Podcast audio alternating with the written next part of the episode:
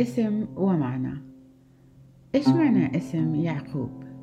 يعقوب اسم عبري ومعناه يراوغ ويفرض نفسه ويستولي ويستحوذ على ممتلكات غيره ويكون عقبة في طريق غيره